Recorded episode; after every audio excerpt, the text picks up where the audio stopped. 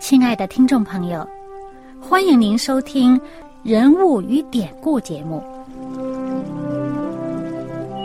欢迎收听《人物与典故》。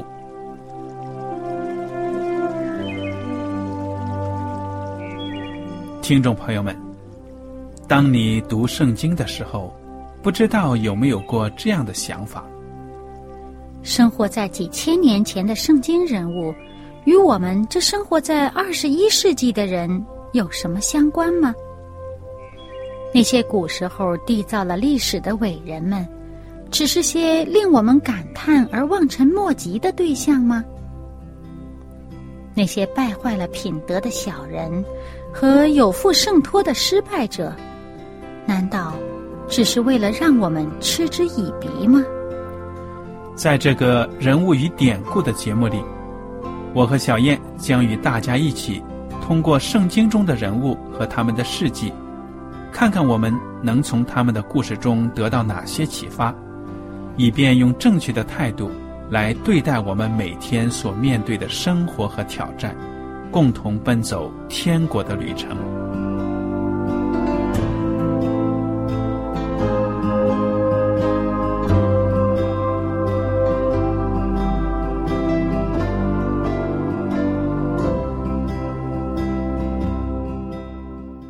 听众朋友们，你们好，我是艾德，我是小燕，大家好。很高兴呢，我们又能坐在一起来研究圣经当中的故事了。上一讲呢，我们已经学习了雅各带着他的妻子、孩子还有财产呢，离开了他的舅父拉班的家。他在舅父的家里呢，一待就是二十年。这二十年的辛酸呢，雅各他自己的口中呢，都已经讲出来了，因为他真的是尽心尽意的为他的。这个舅父干活，那么现在他终于要回归故乡。我想呢，他很想早日的回到家乡去，看看自己的这个亲人都怎么样。嗯，而且呢，嗯，他这个尽心尽意的工作呢，上帝也是报偿他，让他这个丰丰富富的离开。呃，不但有妻子有孩子，也有大笔的财产，但是呢，他回去的路上呢。这个显然心里边也会想，我回我的这个老家迦南地，我一定会见到谁呢？就是他的哥哥姨嫂。可是当年他出来的时候，哥哥是要杀他的。对呀，现在可以说二十多年吧，没有见面了，不知道这个哥哥有没有改变。嗯，对他是不是仍然记恨？他心里没底，心里毛啊。这个路上呢，可能是也是忐忑不安，要往前走，但是心里边又走的怕。但是这时候呢，我们就看到耶和华上帝啊，给他这个吃了定心丸呢，就是在三十二章一开始就讲雅各仍然在走路的时候呢，上帝的使者，嗯，就遇到他了，而且呢，不只是一个使者啊，是两个。那雅各看到上帝的使者，就说啊，这是上帝的军兵。上帝派人保护他。对呀，所以虽然只有两节经文，具体的细节没有讲出来，但是我们看到，上帝真的是与雅各同在的。嗯。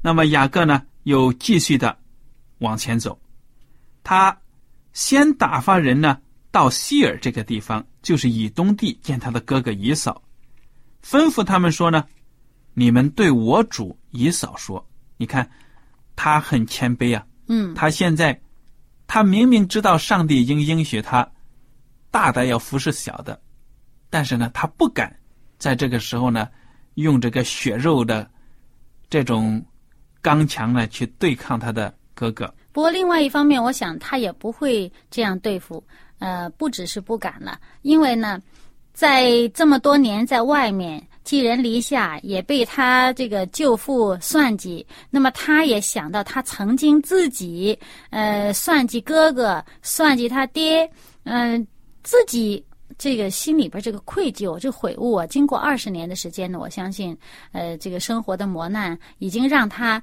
心里边不再去想着我要去算计算计了。嗯哼，所以呢，他就说：“你们对我主以扫说，你的仆人雅各这样说：我在拉班那里寄居，直到如今，我有牛、驴、羊群、仆婢。现在打发人来报告我主，为要在你眼前蒙恩。所以他先委托人呢，仆人先到他哥哥那里呢，先把这个路铺好，嗯，讨得他哥哥的欢心。先去报告一番哈对了。谁知道他哥哥的反应呢？是带了四百人 朝他过来了。这四百人是来者什么意思呢？雅各他不清楚。嗯，心里边怕。第七节就说雅各就甚惧怕，而且愁烦，便把那与他同在的人口和羊群、牛群、骆驼分作两队，说：以扫若来击杀这一队，剩下的那一对还可以逃避。所以他已经做好了最坏的打算了。嗯，然后呢，他就祷告了，对不对啊？对。第九节，请你读一读他祷告的这个内容。雅各说：“耶和华我祖亚伯拉罕的上帝，我父亲以撒的上帝啊，你曾对我说：回你本地本族去，我要厚待你。你向仆人所施的一切慈爱和诚实，我一点儿也不配得。我先前只拿着我的杖过着约旦河，如今我却成了两队了。”求你救我脱离我哥哥以嫂的手，因为我怕他来杀我，连妻子带儿女一同杀了。你曾说我必定厚待你，使你的后裔如同海边的沙，多得不可胜数。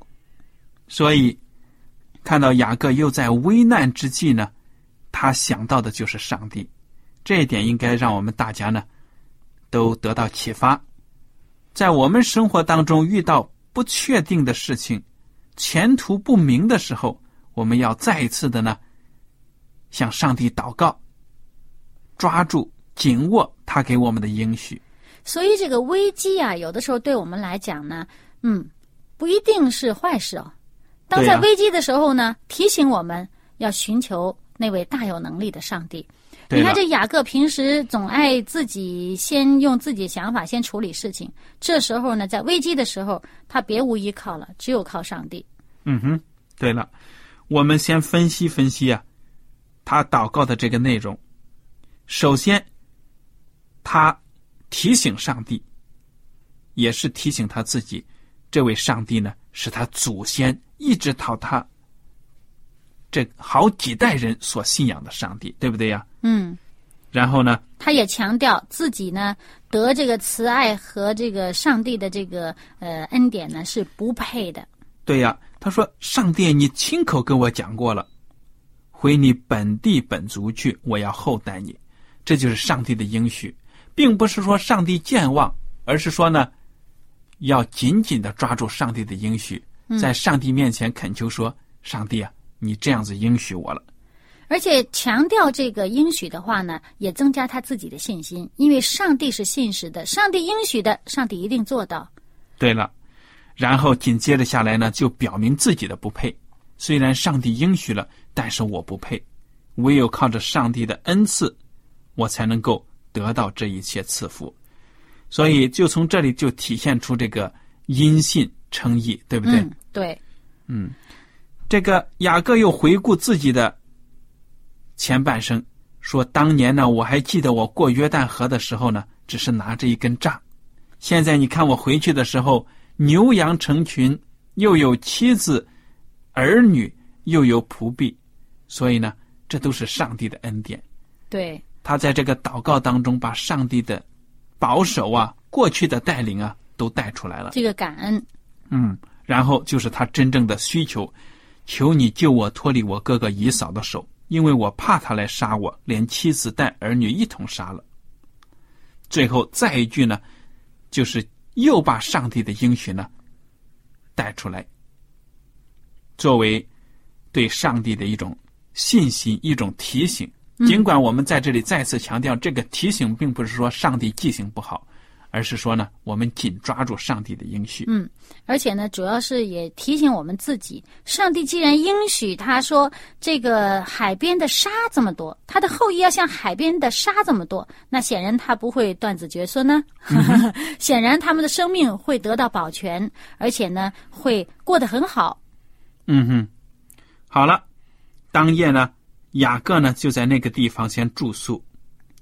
就从他所有的礼物中拿礼物要送给他哥哥姨嫂，就挑出来羊啊，还有这个，还有这个母驴啊，各种各样的财产，都所有的财产，嗯。每一样的都去送，成百的，呃，几十几十的，而多少且呢很有对儿的，他很有策略，说明他这个人是有头脑的。对。这一堆一堆的呢，要分开，中间有距离，对，这样子走。每一类的这个礼物都分开，然后在这个牧养，就是说带领这些礼物去的这些人，他都吩咐他们讲一段话，说啊，当这个姨嫂遇到这些人的时候，这旷野上不会遇到这么多财产呢，这么多牧羊的嘛，就说你们哪儿人呢？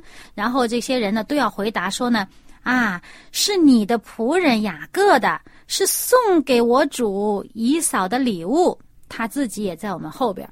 他就吩咐每一个这个赶这些牲畜的人呢，献礼物的这些人呢，都要这么说，嗯，就变成啊一次又一次的软化他哥哥呢这个心。对呀、啊，而且呢一次又一次的呢再三的表达自己呢这个回头啊向他道歉呢这个悔意呀、这个歉意呀、这个补偿的心呢，对呀、哎二十节已经讲得很清楚了。因为雅各心里说：“我借着在我前头去的礼物解他的恨，然后再见他的面，或者他容纳我。”嗯我觉得这一点呢，其实对我们基督徒也是一个启发。有的时候呢，我们在现实生活中真的做错了事情，可以说呢，我们也应当做出相应的补偿，对不对？对这个没有什么错的，不要老说什么属灵的东西呀、我们口头上求人家原谅。那么，作为礼节上的礼尚往来，或者说赔礼道歉呢，我们也应该能够做出一定的举动来。嗯，对，这个他这个雅各所做的呢，就是切切实实的向他的哥哥表示他自己的这个呃友好，想恢复他们之间的这个兄弟这个和睦的关系。对，他他是真心的。嗯接下来从二十二节开始描写的这个小插曲呢，很重要，属灵的意义很重要，但是呢，也是让我非常费解的一个小故事。就是第二十二节说，他夜间起来，带着两个妻子、两个使女，并十一个儿子，都过了雅伯渡口。先打发他们过河，又打发所有的都过去，只剩下雅各一人。他自己殿后，在最后安静的时候呢，他在这个渡口，这天还没亮，天黑着的时候呢，对呀、他就自己一个人这个寻求上帝啊。那么这时候呢，上帝也的确是呃让他看见了上帝的这个嗯垂听了他的祷告，而且呢就在他身边，离他不远。也就是说，派了一个人跟他摔跤。这个雅各究竟留在后面干什么？圣经并没有直说，嗯，但但是呢，就描写到说有一个人来和他摔跤，直到黎明。嗯。显然呢，这个人呢跟他在一起呢纠缠了很久，呃，也就是说，呃，咱们可以说呢，他跟这个人打交道，也就是跟上帝的使者打交道，那么一直到呢他得到了祝福为止。对呀，他一开始还不知道这是一个什么人，因为天黑的时候，在这个荒野的地方什么也看不见，对，他不知道这个人是什么人。但是最后呢，他已经知道这个人的身份是从上帝那儿来的。嗯嗯，那个人呢，跟他角斗、摔跤一样，斗不过他。雅各他本身也是身强力壮啊，在野外牧羊多少年，你想想那个身材是很不错的，所以呢，那个人就在他的腿窝里摸了一把，好像点穴一样啊，就好像中国武功点穴一样。雅各的大腿窝就在摔跤的时候就这样子扭了，伤了。那人说：“天黎明了，容我去吧。”雅各说：“你不给我祝福，我就不容你去。”那人说：“你名叫什么？”他说：“我名叫雅各。”那人说：“你的名不要再叫雅各，要叫以色列，因为你与上帝与人较力都得了胜。”雅各问他，说：“请将你的名告诉我。”那人说：“何必问我的名？”于是，在那里给雅各祝福，雅各便给那地方起名叫皮努伊勒，就是上帝之面的意思，上帝的颜面，对不对啊？嗯他跟上帝面对面的在一起呢，有交往。从这一点，我们才看得出来，原来前面这一位来到这里的壮士呢，嗯是上帝的使者。嗯，那么其实雅各在这个亚伯渡口的时候呢，当所有人都过去的时候，他自己一个人对着前面这个河啊，呃，将要去面对他的哥哥以扫。当他一个人的时候，我想他这个心情是很复杂的。嗯虽然我们不知道这个他究竟在干什么哈，呃，但是呢，我们知道呢，他一定是心里面非常复杂。而就在这种情况下呢，上帝的使者来了，那么他跟与这个使者纠缠了一段时间，到最后呢，他清清楚楚的知道这是从上帝那儿来的这个上帝的使者，而且呢，他见了这个面呢，上帝的使者给他了祝福。那么这个祝福其中也包括，就是让他这个大腿啊，呃，这个瘸了，从此以后都瘸了。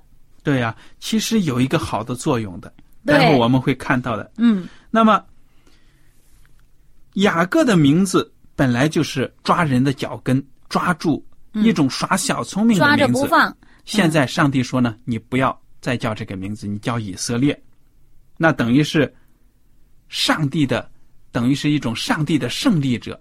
你、嗯你在上帝的保护之下呢，成为一个得胜的嗯，这样的一位人。以色列的意思很好的就是得胜的意思。对，很好的。Israel Israel El 就是上帝，所以呢，就是跟上帝有关的胜利。那么雅各呢，就这样子得了名，得了一个名，得到上帝的赐福，他的腿瘸了。三十二节说：“故此以色列人不吃大腿窝的筋，直到今日，因为那人摸了雅各大腿窝的筋。”这是一个典故哈。有典故的，因为在西安以前有犹太人住的地方啊，中国人就发现，为什么犹太人杀牛杀羊呢？吃这些牛羊不吃腿窝的筋？原来呢，典故就在这里，在西安呢，还有一些那个过去呢，从唐代有的时候犹太人就在那里定居，那些胡同呢，中国人把那些胡同叫挑筋儿胡同。挑筋就是吃、吃肉的时候呢，犹太人杀羊杀羊先用刀呢把那个筋挑出来不吃，嗯所以叫挑筋胡同，就有这个典故。好了，紧接着下来我们看看第三十三章，雅各和以扫相见。嗯，那这个雅各呢，在天亮了，他也过了河。那么过了河以后呢，他就看到他的兄弟来了，后边还跟着好多人。那这时候他就把这个孩子都分开，呃，不同的孩子交给他们的母亲哈。那么他自己呢，在他的妻子和孩子前边，他先去。那么他在前面，后面带着这些孩子呢，他就一步啊，一步一磕头吧，差不多。对呀、就是一一连七次伏伏在地，对，才靠近他的哥哥。嗯你想想，晚上腿又瘸了，那现在看见哥哥走路的时候，你自己一瘸一拐朝着姨嫂走，你说姨嫂看见自己的弟弟现在这个胡子拉碴的，已经出去二十多年了，怎么一瘸一拐的混到这种地步了啊？肯不过呢定心里面会有感慨的。哎，那么我想呢，这个姨嫂啊，呃，她一方面前边她弟弟呢来送来这么多的礼物，而且非常的尊敬，啊非常的诚恳，表达了他的这个这个这个悔意哈。嗯，那么我想呢，啊、这个姨嫂呢，可能心里边也会觉得，啊，这个这个这个兄弟回来呀、不是来跟我争财产的。嗯哼，对呀，人家都愿意放弃这么多东西。对呀、这么多好东西，对呀、那显然这他自己不愁吃穿，而且呢，他还送我这么多，他不是来跟我争财产的。而且自称是我的仆人，哎，对呀、那么当初呢，他憎恨主要是因为呢，他弟弟得了他的这个家族的这个祝福啊，得了这个长子的权，得了长子的名分。可是呢，呃，这个呃长子当然他有他的这个长子的这个继承财产的这个，可是他这个弟弟回来并不是来跟他争产的嘛，这一点放心了。对呀，啊，再加上呢，这个弟弟呢本来就是说骗了点儿这个名分而已嘛，实际上他弟弟也没得着，因为他弟弟走了那么久，现在回来不但没来跟我争产，他自己还带着财富来，嗯。这一点呢，呃，显然他也没得着他得的，所以呢，这个姨嫂呢，她也可以觉得，哎呀，在这件事儿呢，实际上这个长子名分还是我得的好处比较实在，比较看得见哈，更多他好像也没得着，嗯，心里面憎恨可能就弱了一些。这个姨嫂啊，真的是跑来迎接他，将他抱住，又搂着他的镜像与他亲嘴，两个人就哭了。你看兄弟间这么多年的这种仇恨呐、猜疑呀，一下子也就消失了，嗯对不对？不过我想时间呢，可能也冲淡了仇恨，就好像当年他妈妈这厉百家所希望的，说啊，时间久了，可能这个哥哥也就不恨弟弟了。嗯当然有可能有这个原因。另外一方面呢，也包括呢，他这个哥哥看着这个弟弟啊这么可怜呢、呃，你看腿儿都瘸了，他也不是来跟我争财产的，那、这大家彼此这个让他们和睦，重新修好，就是更加容易。嗯，总之呢，下面经文就描写到，这个雅各呢，把自己的妻子、孩子呢介绍给姨嫂认识，嗯然后呢又说这些牲畜啊，这些都是我送给你的礼物。嗯，雅各再三的求他，他才收下了。这个圣经讲的也很好，说这个姨嫂呢，嗯啊，姨嫂，我想姨嫂本身也是一个大富户，嗯你想她势力多雄厚啊，自己有时又是一个这个大勇的武士，出去估计也是独霸一方的人物。啊。而且他父亲老迈，他当年他父亲也是很有很有钱的，就是很有财产的。那那个呃雅各走了，那么剩下不就是他了吗？嗯哼，所以他也是不愁吃不愁穿，他也不是真的需要雅各所送的这些礼物。但是这个礼物到他手里的话呢，也让他就是说，嗯、不再呃有这些猜疑啊。嗯对，起码他弟弟不是来来跟他争什么的。嗯哼，好了。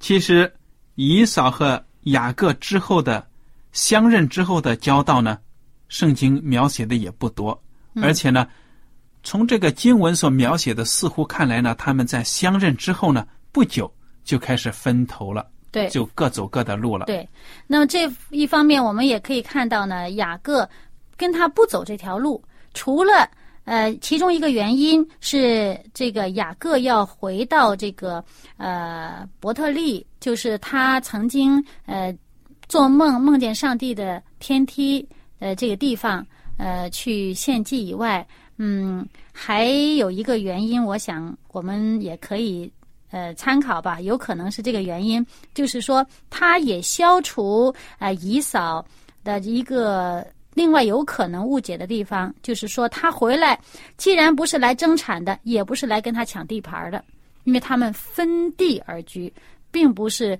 住在他爸爸或者他哥哥的这势力范围内，他去了另外一个地方住。嗯而且呢，在这个属灵方面呢，也变成一个保护，就是说不至于与那些呃不同信仰的有所这个交杂。嗯哼，因为他这个哥哥姨嫂，呃，妻子啊是呃赫人呐、呃，再加上呢，姨嫂在属灵方面呢不是很寻求的，嗯，对。所以不管怎么说呢，雅各终于回到了他以前长大的地方。那么这就是上帝对他的带领了。雅各这一辈子呢，真的是很坎坷的，耍了点小聪明呢。结果就被迫离开家乡这么多年，现在终于又回来了，这也是上帝对他的赐福。那么，我们看到呢，在我们每一个人的生活当中呢，可能都会遇到这样的情况。我觉得从雅各身上，我们最能够学到的就是说，我们千万不要依靠我们自己的小聪明，对不对呀、对，因为人的计划呢。小算盘打得再美，不是上帝的旨意呢，我们肯定会办砸事情的。嗯而且呢，我们即使事情成功了，那个恶果呢，逃脱不了的。嗯所以，雅各他这一辈子也是在磨练当中呢，学会对上帝依赖信靠。嗯，而且呢，这个雅各虽然说他的确很有头脑，呃，也对别人的这个心理呢也有一些这个揣摩吧，呃，那么他呃用一些缓解他哥哥的这个呃仇视的这些方法，呃，也都是呃蛮聪明的方法哈。但是呢，最终呢，也是这上帝的恩典软化他们心中的这种呃这种积怨。呃，其中一个就是雅各得了这个掰脚的这个伤，所以有的时候呢，伤痛呢也未必就都是不好的，在某种情况下呢，可以成为上帝的祝福。所以，我们如果身上可能有一些病患呢什么的，实际上的确是很痛苦，让人痛苦，而且呢，在中间经历很多的这个磨练呢，是很很很难忍受的事情。但是，我们可以从另外一方面呢来理解，也就是说。我们在患难当中所学到的，我们在患难当中所磨练出来的这个品格呀、忍耐呀，和对上帝的这个依赖呢，是在这个平稳畅顺、健康的时候呢，不一定学得到的东西。嗯嗯所以呢，当我们失去一些东西的时候呢，我们应该信任呢，上帝要赐给我们的比我们所失去的更好。对呀、那么这个瘸腿呢，时时刻刻提醒着雅各，人跟上帝对抗呢，是绝对不成功的，行不通的，对不对？嗯，那当我们呃顺服上帝的时候呢，即使我们有缺陷，我们有不足，我们不配，但是上帝的这个呃大能，上帝的恩典会复庇我们，会遮盖我们。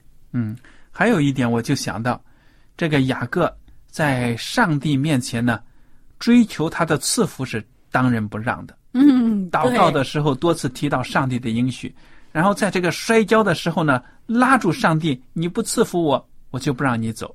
嗯，说明他真的是追求上帝的赐福，对不对啊？嗯嗯，他在属灵方面是很有向往的。